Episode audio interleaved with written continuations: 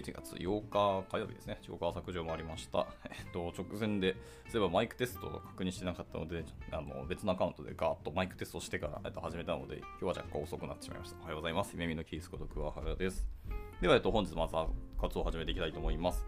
えー、マイクテストしたんで、多分大丈夫だと思うんですけど、いかがですかね？もしマイクのあの質が悪ければ、あの iPhone 内蔵マイクの方を使ってるような気がします。なんか最近僕の iPhone 自体のなんか調子が良くないので、もうなんかなんか僕は Apple 製品嫌われてんのかっていうぐらい、あの使ってる Mac もそうですし、iPhone もそうですし、なんか不調が多いなっていうところで苦しいんですけど、まあ、およしいただければ幸いです。じゃあ、えっと、今日はその続きですね。今日で多分ラストだと思います。今日で読み切れるかなっていうところを入っていきたいと思います。で、昨日は、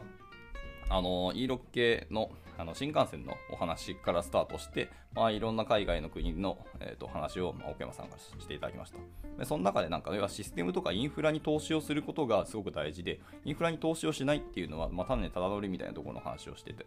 いたと思います。やっぱそこがないとっていうことですよね、本当に。やっぱ物だけを作っても意味はないと。で、その中の一つに、あの例え話として、まあ、なんか六本木でフェラーリが走ってもなんか誰も駆け寄らないし、ふーんってなってるんですけど、まあ、新幹線だったりとかを見にで走ると、なんか子供たちがわーっと先頭車両見て、写真を撮ってくれるとか、みたいなことをするというところですね。その差は何だみたいなお話が昨日はその例え話でされてて、あ確かに面白いなと思いましたね。あとはそのメガネの話をされていて、あの、鯖江市ですね。メガネといえば鯖江なんですけど、あの、なんかフレームのこだわりの話をされていて、まあ、結果メガネ1個がなんか8万7000円するんですね。すごくメガネとしては高いと思います。しかもこれフレームだけですからね。これにさらにレンズつけるともうちょっと高くなるんですけど、で、このたった1個8万、えー、っとするメガネなんですけど、まあ、それの利益が実はトヨタの10台分の車売った分の利益と同じだって言ってるんですね。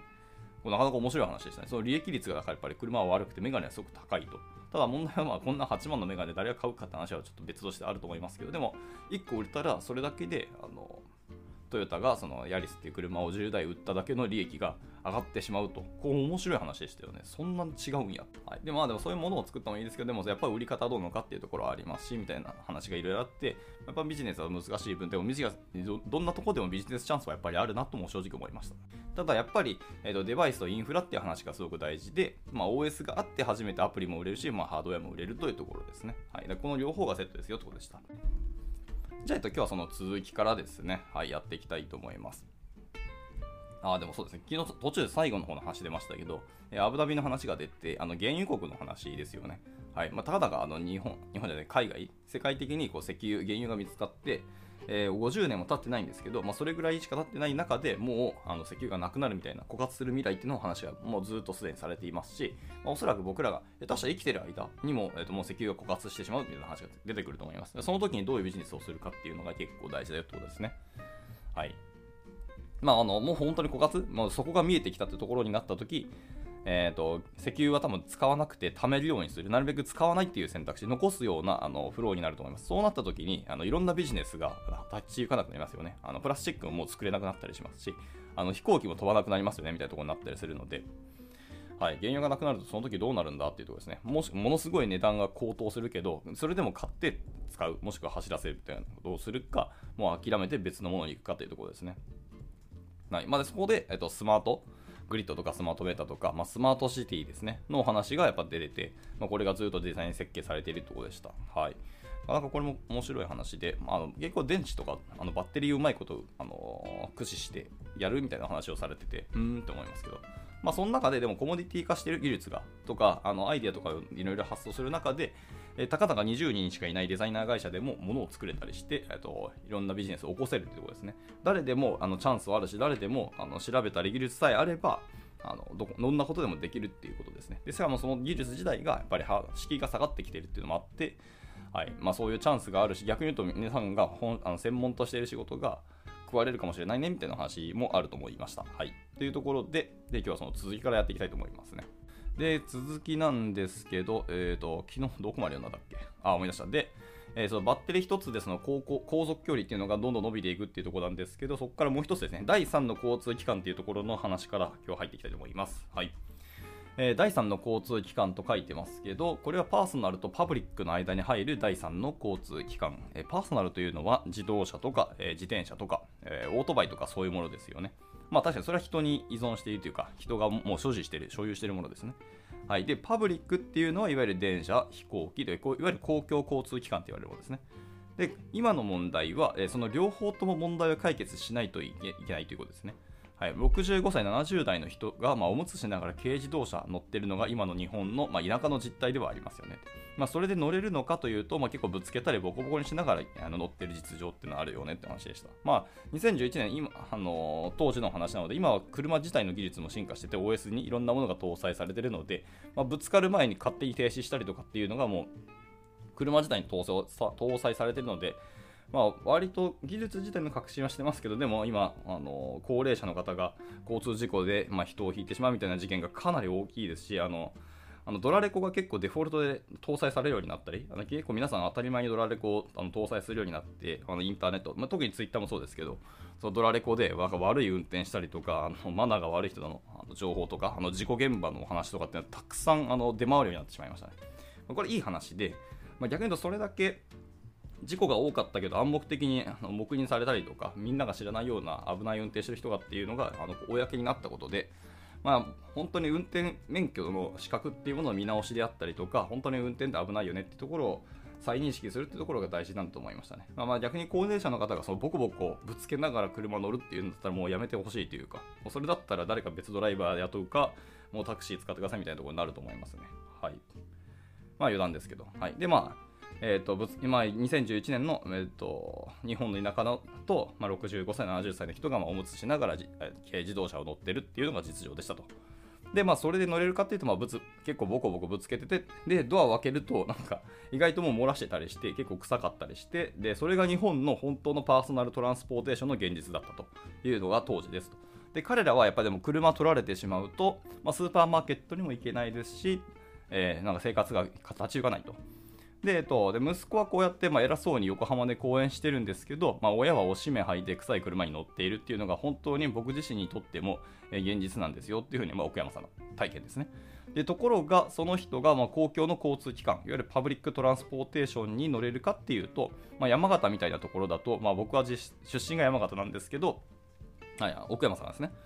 えー、もうバスが通ってないんですとで。タクシーに乗れば一番近いスーパーマーケットまで片道で2000円、往復4000円ですよと。はい、東京からここよりは全然安いですけど、実際にバスなんて来ないんですよねと。で世界中にそういう人たちがたくさんいらっしゃるので、まあ、需要はやっぱりあります。で例えばこういう自で、えー、自動車操縦、自動操縦ですね、の車が、えー、6人の人を運んで、えー、乗り合いで目的地まで行けば問題解決しますよねと。で自動操縦なんて、まあ、そんなロボットみたいな車作れるのかっていうのが、まあ、もう20年間も30年間も以上議論されているんですけど、もうテーマパークの中でですよね。でこの前ディズニーシーに行ってきましたけれど、えー、あそこのあのアクア何でしたっけ、えー、というのがあの川崎重工のシステムの人たちが作った仕組みで、えー、30センチごとに、え、三角形のセンサーというのが入っていてそれが全くレールがないところを、え、タイヤの跡を見ると全くずれずに同じところを走っていくと、はあ、画像認識でやってるんですね。まあ、そういうようなセンサーが入っているとで。それぐらいの精度を持つものが GPS でもできますし、もう技術自体はすでにあると。でそれがなぜ生産されていないかというと、えーと、量産メーカーっていうのがそれをやって事故があって一番最初に誰かが必ず死にます。で死んだ時の責任が持てないからメーカーとしてはそれを持ちたくないからそこのビジネスに入ってきていきたくないっていうのが一番大きい理由ですと。だから例えば運営業者がいてレンタカー会社みたいな人たちがこの車を100台売ってそれでちゃんと乗る人にサインをしてもらって、えー、責任を負わせませんと、まあ、そういうことをして、これが自動で走れるようになったら、えー、自動操縦の車が日本中で、まあ、5年以内に確実に走れるようになります。これは本当大きい問題ですよね。結局、最後何か起きたら、えー、日本という国は、えー、意外とあの、犯人探しして責任押し付けになっちゃうんですよね。まあ別にそれは海外でもある程度そうかもしれないですけど、日本は結構これ顕著だなと思いますね。なんか出る杭が打たれるっていう文化があまりにも強すぎてて、何か起きた時には出たところにどんどんどんどん責任を問わせるっていうのは、まあ、その結果誰もあの技術自体がものすごく進歩してるのに、えーと、ビジネスとかサービスにならないっていうあのジレンマはありますよね。これ本当苦しいなと思ってます。で、えっと、アブダビではですね、この2マイル四方の、まあ、ところに、えー、3000台のこの車を配置して、えー、9万の人たちが、えー、自動操縦だけで動かすという実証実験をもうすでに始めていると。すごいですね。えー、まあ、エラー、期間を、期間じゃないですね。あの、エリアを区切ってるっていうところが大きいかもしれないですけど。で、まあもちろんエラーもあります。えー、大変な部分もたくさんあります。でもそういったことをやっていかないとやっぱり人間は動けないんですよと。で動いて初めて全体のライフスタイルを維持できるでここでポイントとなるのは、えープライベートかパーソナルかということじゃなくてどういうサービスを提供しているのかっていうそのサービスの内容そのものなんですよとで例えばオンデマンド、今はもう、えーと、スケジュールがあって、それでここで待ってて、今来たから乗ったっていうのは嫌ですよね。で、も電車で一番嫌なところはそれで、僕は乗りたくないんですけれども、ははもう決まりきったスケジュールがあって、ここで待って、要は電車の都合に合わせて乗るっていうのが、まあ、奥山さんは嫌いだと。で、それとプライバシーですよね。で、これもやっぱりあのないから嫌ですよねと。で、隣の、例えば、結構匂いがきつい人の横に立つっていうのはやっぱり嫌ですし、女性の方なんか絶対だと思います。そうね。で、プライバシーはこれから公共の、えー、交通機関の中でも必要となってきています。でですから僕らが今デザインしている電車というのは、えー、実は細かい仕切りがありまして、人は中を向いてなくて外を向いてるんです。でここに小さいテーブルがあって、ラップトップがあって、新聞読んだりとかできるのが公共交通機関。真ん中のところにも壁があって、人を見なくて済むと。でこれが公共交通機関のこれからの姿で、それくらいプライバシーっていうのは重要で、それから、えー、全体効率っていうのが重要で、それからもう一つは、えー、非所有社会ですね。まあ、クラウドだってことです。でクラウドは全ての業界に起こってきます。物を所有してなくてサービスだけを受ける社会になってくる中でさて僕は皆さんはこれからどういったことをビジネスのネタにしていくのかと。はい、今、本当これそうなってきてますよね。シェアリングサービス今めちゃくちゃ流行り始めてますし、あのブランドバッグとかブランドの靴とかもそうですし、あのいわゆるアパレル系のものっても大体あのシェアサービスとかかなり増えてきましたね。で、まあそれによって、で本当にその中でいいなと思ったものをお金出して買うみたいなところがあって、これかなりいいサービスだと僕は思ってますね。などなど、いろんなものっていうともう所有しない、あのまあ、机とか椅子もそうですよね、作業用のものとかっていうのもレンタルのサービスでたくさん出てきたので、ここからは本当にクラウドシェアリングサービスだっていうのが、この社会になって、じゃあ皆さんはどうするのっていうのは本当に大事なあの観点の一つだなと思いました。ただまあ、日本でこの今奥山さんがデザインされていたような2011年にあの公共交通機関が導入された場合、朝の通勤ラッシュどうすんの問題はあのなかなか大変だと思いますし、そもそも通勤ラッシュそのものが あの課題ではあるので、しなくてよくないって感じはありますね。まあ、今あの、コロナ禍なので結構皆さんリモートワークになって、緩和されたかなと思いきや、結果、あの元に戻った時に、皆さんまた元のように通勤ラッシュをするっていうのが、えー、なんか頭悪いなって思いながらあの見てます。ただ一方で、まあ、必要性があってやってるというのもあるし、脳死で前に戻ったっていう会社もあると思うんで、なかなか日本っていう国は変わらない国なんだなっていう感じですね。ちょっと主語大きくてあれですけど、余談でした。で、えっ、と、戻ります。でさっきスタバの話を、まあ、電車の話でしましたが、まあ、これも同じことです。セブンイレブンとかスターバックスみたいなものが、まあ、電池交換のステーションとか充電のステーションとかそういうものとして機能をして、それでそこにスタバに来てもらう、セブンイレブンに来てもらう、ローソンに来てもらうっていうことじゃないんですよと。でそうじゃなくて、まあ、ローソンに、えー、こういう充電ステーションを後付けでつけるんですよと。でその順序になるんですで。人は一番便利なものに集まっていって、その便利なところにデバイスを作っていく。まあ、そういう風な順序になっています。例えば、このセグウェイという、あの日本もですね、えー、セグウェイの方々とアドバイザーという形で奥山さんは仕事をされてるんですけど、その技術を使って、まあ、二輪の、えー、一人乗りのカプセルカーみたいなのがありますと。へ雨が降っても大丈夫ですし、もちろん中にエアコンがついていると。でそして電気で走ると。で、これがコミューターで、えー、ちょっと長距離走るときには、この空母みたいなものを、今画像を見せながら喋ってますけど、はい、乗せてでそれで遠くまで5キロ以上のところは乗せて走っていってもらうと。でこういうカプセルカーっていうのは実は十分可能なんですよと。でこれはもう GM なんかはすでに量産を始めていて車内版でもこういうデモンストレーションがありましたよと。もうめちゃめちゃいい話ですね。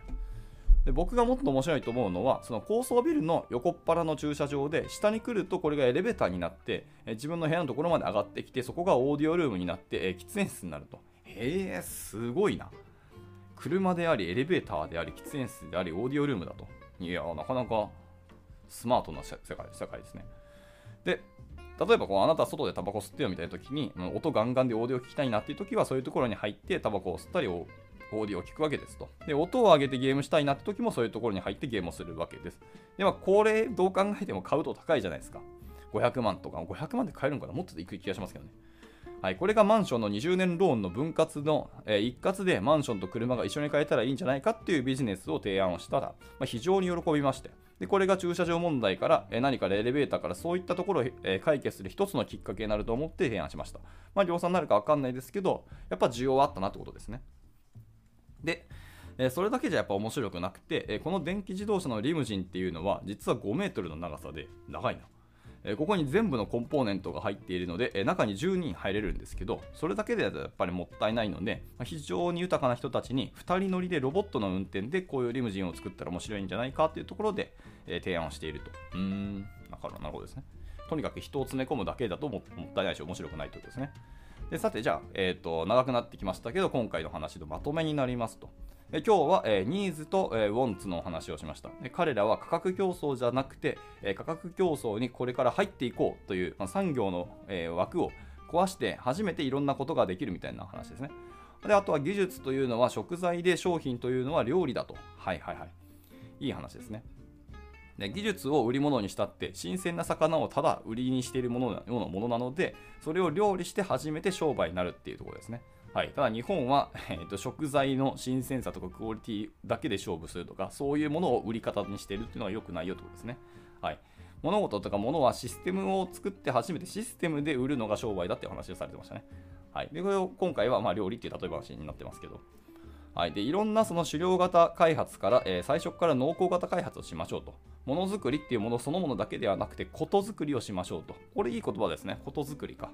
はい、個人力と団体力の中で、えー、もうちょっと、えー、団体力をつけようということですね。はいえーと、日本の会議の話が確かされてましたね。団体力。あの団体力のイタリアと、えー、個人力の日本というところで。で日本は会議になると複数人いると急に誰も意見しなかったり喋らなかったりアイディアも出さなかったりなのにこう指名してなんか喋らせるとめちゃくちゃいいことをすごく皆さん言うけどなんか自分から言わないとでもしくはそうお酒の場とかですかね。あの仕事じゃないところで話し出すと皆さんめちゃめちゃ夢を語るしそこでいい話がたくさんされるのになぜかビジネスの場で言わないと。本当に。いやこれいまだに日本ついてるからね。いやこの話は結構皮肉とかいやつつなんだ言葉出てこない、まあ、言いたいなと思いました。というところで、えー、戻って最後の1枚です、えー、今日のタイトルにもなったムーンショットって言葉なんですけど、今日この言葉を皆さんにお送りしてお話を終わりたいと思います。えー、僕はこの左側の、ま、車、なんか変わった車の画像が載ってますね。もはや車に見えないんですけどね。はい。っていうのが、えっ、と、大阪万博に出てきたっていう画像ですね。で、これを感激してカーデザイナーになることにしたんだということですね。へー。でこれはその前の、え、年の7月に、え、ご存知アポロ11号というのが、え、月面着陸をしたのに、え、感銘を受けたイタリア人のデザイナーが、え、月面着陸の船とデザインとアポロ11号の色をそのままベタで、え、載せて作ったと。えーで非常に分かりやすいデザインなんですけど、えー、未来を端的に表していますね。確かに車なんだけど、なんか船っぽいデザインですね。で、この車っていうのは、あるいは1969年のアポロ計画っていうのは、えー、ご存知、ジョン・ F・ ケネディが、えー、1962年に有名なスピーチをしまして、えー、この10年のうちに人類を月に送るっていうスピーチを聞いた、え大学生の卒業生たちが感激して、えできたばかりの NASA に入って、平均年齢なんと28歳のエンジニアが、アポロ計画の月面着陸を成し遂げているんですよと。28歳。え30とか40とかではなくて28歳の若者が人類を月に送っているんです。28歳を超えた人、僕を含めて焦りましょう。それだけ若者たちが感銘を受けて、夢を持って集まって、あれだけの偉大なこと、偉業を成し遂げたということになりますと。でこのことは何か、えー、覚えておくことなんじゃないかなというふうに私は思っています。えそれに感銘を受けた人たちが、えー、こういう車を作って、それに感銘を受けた僕みたいなバカがこういう電気自動車を作ったりしてるわけですと。で、ムーンショットっていうのは、えー、ザッツァムーンショットとか、He is in the moonshot shell とか言うとですね、えー、月に向かって鉄砲を撃つとで。初速と同じスピードで弾が落ちてきて自分に当たって危険だとか、あるいは絶対届くわけがないとか言って、えー、不可能で危険なことに挑戦するバカなやつだっていう言葉の意味だったんだと。はあ、はいはいはい、確かにそうですね。鉄砲を確かに月に向かって撃つと戻ってきたら同じ速度で帰ってくるから危ないし危険だと。もしくは絶対に届くわけないんだから無意味だよみたいなことを言うわけですね。まあ確かにそれに対する、あの、アンチテーじゃないけど、反論だったわけなんですね。で、ザッツァムーンショットっていうと、またバカなことをやってるなと。でも、アポロ計画で、え、月面に11号が着陸した後、ディスカバリーチャンネルがムーンショットっていう番組を作りました。要は不可能だと思われても、それに向かって夢を向か持って努力すれば、それは叶うんだと。で、その可能性はあるんだという意味に変わってきたのがムーンショットっていう言葉です。え僕の大好きなこのムーンショットっていう言葉を皆さんに今日お送りして今日の僕の拙い話を終えようと思いますというので、えー、プレゼン自体は終了ですけどあと質疑応答があるんでもうちょっと続きますねはい、えー、で、一つですね、えー、大変心に響く講演ありがとうございました。1つ聞きたいんですけど、えー、個人力と団体力の話を初めの方にされていましたが、日本の組織というと非常にヒエラルキーというか上下関係が強い印象はありますが、僕も今年就職活動っていうのを体験して、ということはこれ大学生かな。えー、目上の方に率直に意見を申し上げるっていうのはやりづらいと思った瞬間がいくつもありましてでそういう時にできればもっと自分の、えー、本心を素直に伝えたいのにもうそういう壁がどうしても日本人同士でできてしまうっていうのが残念だと思ったんですけど、まあ、これについて何か改善案とかお持ちだったらぜひ小山さんの方から意見を伺いたいと思うんですけどよろしくお願いしますと。はい、で回答です。えっ、と、まあ、話しづらいって言ってる方はまだいい方で、えー、大抵皆さんはもうなんやかんやメールで送ってますよねと。ツイッターで送ったりとか、でそれが横行しているので、今非常にいろんな関係はさらに悪化しているんですけどねと。なぜかというと、さっきも言ったみたいに、えー、日本語で目上の人に合わせていくっていうのは非常に大変です。ただそれをはっきり言って目上の人が、えー、目下の人、よりも価値を持っていた時代に目上の人を敬うという意味が仕事場であったんですよね。で残念ながら今の業界で、えー、技術がこれだけ早く変わってこれだけビジネス自体の形が、えー、どんどん移り変わっている中で正直目上の人がより高い価値を持っているケースってほぼないよと。まだ昔の職人芸とか未だに言われる伝統工芸とかは全然残ってると思いますしそれは目上の人経験長い人がやっぱり価値が高いとはもちろん思いますね。じゃない技術の分野の話だとそれはもう完全に変わってますよね。はい、でただこれ、もう一つ理解していただきたいのが、えー、僕さっきコミュニティって言いましたよねと。自分の家庭とか学校とかよりも重要なコミュニティが、え、会社っていうコミュニティになってて、そこでみんなで一緒に暮らしてるんですけど、え、そういう意味を考えると、仕事の内容だけを考えるよりも、やっぱりその目上の人を敬って、みんなで楽しく仲良く仕事をしていくっていうことで、まあ、要するにファミリーですよねと。で会社がファミリーだっていうと、なんかゾゾゾってしまいしちゃいますけど、これはですね、本当は自分が過ごしている時間が一番長いわけですよね。そういう意味でちゃんと必要な意見を言わなきゃいけない、ちゃんと意見交換しなきゃいけない、でも敬わなきゃいけないっていう、まあ、結構難しい話で。で世界中ででもこれは起こっています。で、めんどくさかったら英語で話せばいいんですけど、英語で話せば一発で簡単ですと。で、言葉っていうのは、特に考える言葉ですね。要するに言葉っていうのは考える道具なんですよねと。はい。これ僕すごく最近痛感してます。言葉なくしたら人間多分物事考えられないんですよね。はい、で日本語っていう道具を使って考えた時と英語を使って考えた時とイタリア語を使って考えた時と、まあ、山形弁を使った時と僕も思考回路が全然違います下手なドイツ語を使うとまた変わる要は言葉の成り立ちで形は、えー、実は表現だけじゃなく自分の考え方も変わるっていうものすごく実は画期的なものが言語なんですとだからどこかの会社が標準言語を英語にしたっていうのはすごくよくわかりますし、ものが言いやすくなるんですよねと。まあ、だからですね、これは自分で考えてみてくださいっていうことで、えー、今回の記事は終了になってました。はい、えー、いかがだったでしょうか？全5回ですね、確か。分かれてますけど、まあ、長かったし、いい記事だったなと改めて思いました。これ僕読んだの2回目なんですけど、2回目読んでもやっぱりあの通じるものもあるし、なかなか日本人としていたいなっていうご指摘もありますし、なんか未来でも通用するようなマインドセットっていうところもあったような気がしてます。はい。なんか皆さんにとっても刺さったら幸いですし、この記事本当に良かったので、やっぱり皆さんにも紹介したくなったので、まあ、こうやって今音読してるわけなんですけど、はい。まあ、何か感じるところがあって、皆さんがまた新しいビジネスだったり、あの開発だったり、あのプロダクトに進んでありとか、まあ、いろんな新しいところに向かったらいいなと思っておりました。はい。というところで、えー、今日の朝方はこちらで以上にしたいかなと思います。はい。今日もご参加いただいたお二人方ですね。えー、長谷川さんと江戸匠さんですかね。はい、ありがとうございました。じゃあ、えっと、明日も、ゆるく、まあ、久しぶりにやっぱりちょっと技術の話が読みたくなったので、明日は読むと思いますが、その時の僕の気分によって変わるんで、あのご了承いただければ幸いです。じゃあ、えっと、今日も一日頑張っていけたらなと思います。では、終了します。お疲れ様でした。